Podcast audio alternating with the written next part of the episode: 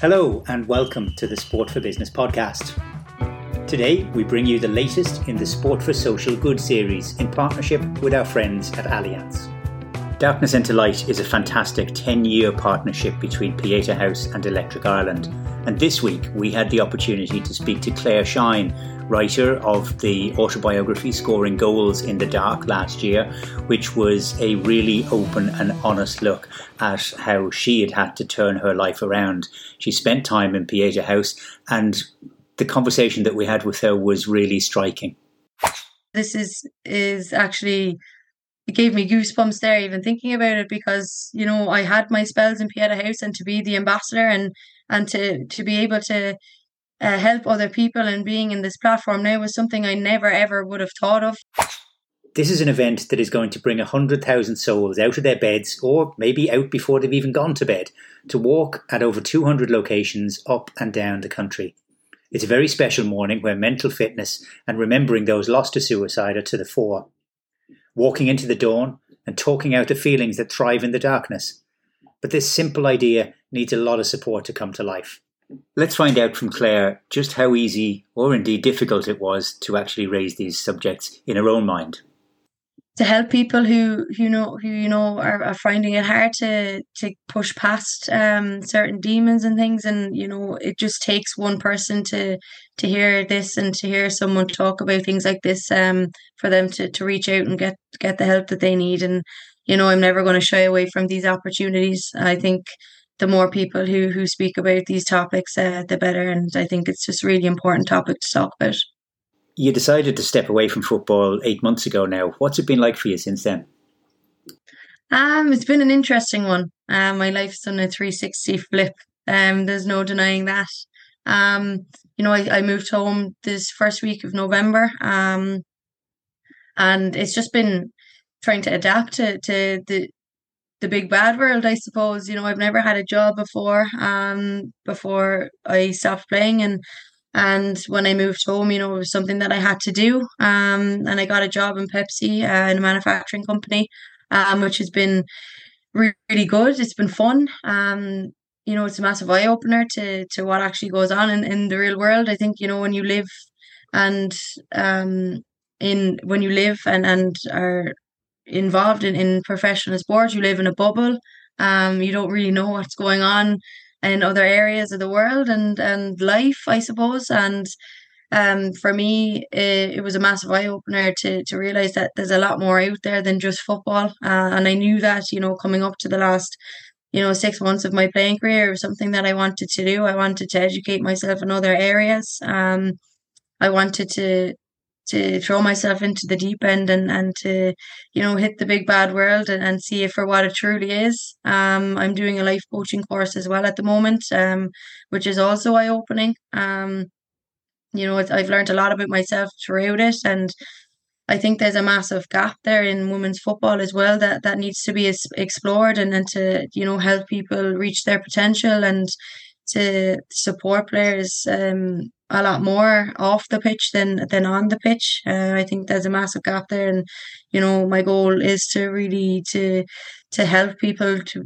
especially athletes to be able to do that. Um, so the more I educate myself, the more you know I'll be able to build a platform to be able to go and, and help athletes as as best as I can. Um, and yeah, I'm just you know taking each day as it comes and um, a lot of opportunities has have opened for me since I've stopped playing. You know, I'm doing a bit of commentary for the Irish women's national team. Um, and I'm looking forward to the World Cup. You know, if my flight's booked and, and I'm ready to go. So to be able to be a fan for once is is really exciting. Um, and you know, I'm actually a lot closer to football now than what I ever was when I was playing. I feel um, it's just been it's been really nice to be able to take that step back and, and to be able to to support the girls um you, you know from from the stands and and from my couch at home and to be able to watch the the all the games on TV you know something I never really was able to do when I was playing because I constantly had training myself and constantly playing myself. I haven't been able to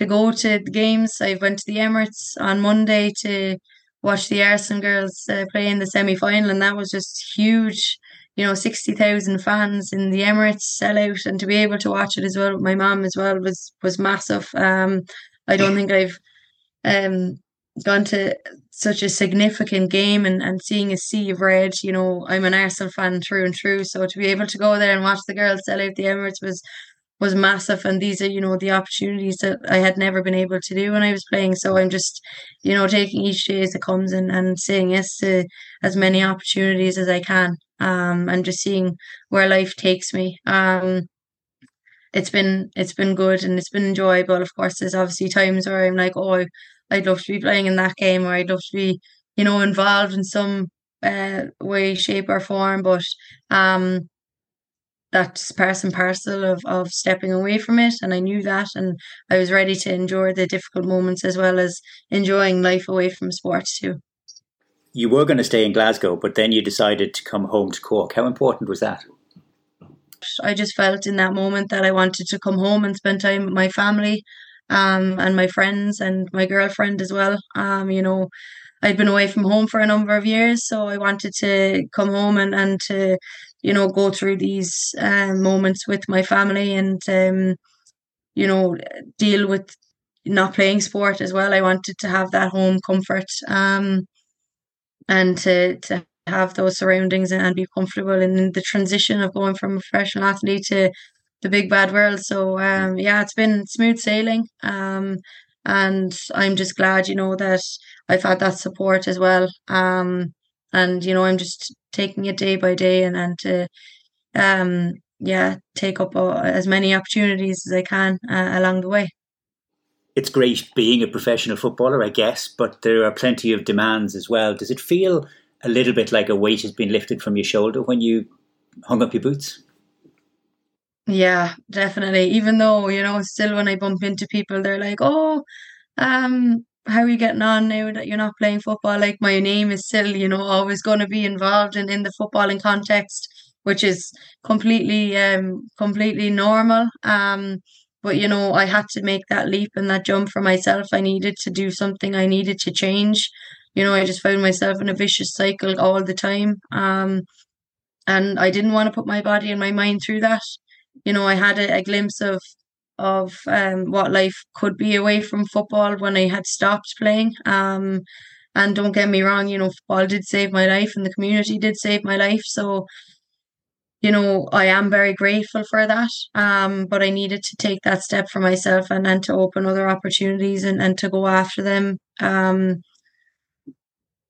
with a hundred percent, um, you know, in football it's it's as I said you live in a bubble and um there's not a lot of things that you can do um outside of the schedule because you're constantly training and constantly looking forward to the next game um whereas now as I said I'm a lot more flexible to to going to games and then to you know being a fan um which is also really enjoyable as well that idea of going into life coaching is interesting. How do you think that that might actually be able to help some of your former teammates or future footballers? Um, I think you know the mindset is huge as an athlete. Um, having a, a positive mindset is something that I think goes under the radar a little bit. You know, as an athlete, there's a lot of demands and expectations, not just from you, but from the fans and, and everybody else that watches it and the way the women's game is going it's just getting bigger and bigger and you're in the spotlight um and i think you know how you're looking after your mental health and your well-being is extremely important because if you get bogged down by what people are saying and about you or if you have a bad game and things like that you know you, you can sit in that and you can dwell on that. Um but you know it's it's it's learning about yourself and having that self-awareness to to know that you know you're a lot bigger than what people may seem. Uh, you're a lot better than what people are saying about you you know and when you're in the, those kind of negative mindsets and and trying to and getting bogged down by what people are saying about you or a bad game or if you're going through an injury you know it's very lonely at times. And to be able to be comfortable you know on your own and, and to try and deal with these things on your own can be quite difficult. So i think you know the support network around athletes needs to to improve a bit better. Um, and I think that comes with experience from other players, and it comes from you know players who have been in the game as well, who understand um, the game and and the um the demands that that football and sport can have on someone um, you know, you're seeing at the moment that players are playing two games a week for the last number of months. That's bound to catch up on players, and then they need to have that safe space to go and speak about how they're feeling. You know, when everyone you're tired, you seem to be a lot more uh, emotional. But I seem to be a lot more emotional too. So that's when the the mental health and the well-being support needs to come into play. They need to be able to you know step up and and to support these players especially you know when things are are going well as well as when things are going bad. I think you know there needs to be that balance and and players need to be supported 100% these are difficult things to talk about but you did it brilliantly in the book. Um can i just bring you back to that? I think we've seen in the last 10 minutes that you're you're definitely you can talk anyway um, yeah, it must have been a very easy job for Gareth just to sort of point the microphone at you and and and let you go. How did you find it?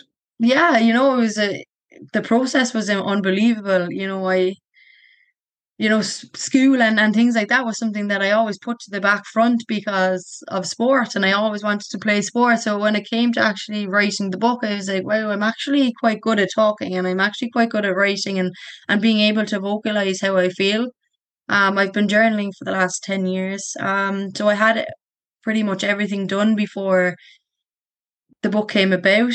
Um, I journal a lot anyway. So when it came to it and, and me and Gar were sitting down and, and trying to structure it and he was unbelievable throughout the process. You know, he did the bones of putting it all together, structuring the paragraphs and excuse me, and the chapters and things like that. Um, we did you know multiple zoom calls and he would just ask me questions and i would just ramble on like i'm doing now um so it was in it was intense at times because i had to relive everything again um and speaking about it like I, i'm i'm good at journaling but nobody sees my journal so i'm able to to throw things down on page on the paper so when it came to actually speaking to Gar like he was unbelievable in understanding. Like there was no judgment there. You know, he was with me one hundred percent throughout the whole process, and you know, I couldn't have done it with a better man. Um, you know, he knew a lot about me that I actually forgot about. You know, in terms of the football aspect of things and things that I had achieved. You know, in the moment when you're playing, you don't appreciate what you have done until you know you look back on it. Um, so when I was in the process of doing it, he was like, you know, you've achieved this and you've done this, and I was like, wow, that's actually pretty cool. Um, so we worked really well as a team, and you know, I'm just glad the way it came out, and and I've got a lot of really positive feedback from it as well. So, um, yeah, it was it was really cool. It was no, it was, and and, and it was a great if difficult read um, mm-hmm. at times as well. That the, question of journaling. Can you just remind us as to what what it was that actually got you into that? Because you obviously, you know, you've been through the mill, but mm-hmm you get the impression that you've you've always understood that you were going through the mill. So you, the, that sort of, you know, there's probably some deep psychological reason behind that. But journaling is seems to be a really important way for people to actually make the journey and to come out the other side. What was it that sparked it for you? Um, strangely enough, now that we're on this topic, I was in Pieta House in 2015. Um, I had two spells in there. And when I was going through that process, you know, I had no idea what mental health was. Um, I had no idea what was going on in my life at that time. So when I actually went into Pieta House and I was going through the process of of learning about myself and why I was the way I was and why I was, you know, thinking the way I was thinking, um, that's when um journaling came up and I remember being in there and, and saying, I can't write about these things. I was never good in English. You know, I thought journaling was part of English. And when I was in school, you know, I didn't want to do that. And then I remember coming away one evening and, and I started to write about, you know, um, my experience in, in that counselling session in Pieta House. Um, and that's where it kind of came from. And I never looked back. So when I was in Pieta House and um, things like that. That's where you know I started to learn about myself, and I started to learn about mental health as a whole. Um, and that's where I got my my the start of my education throughout it. Um, you know, they they taught me and they told me, you know, that I'm not alone going through this. And if I can just pick up a couple of things to help distract myself at times and and to be able to you know put my my words down on paper that is another release because i found it really hard to talk about in those sessions in pieta house.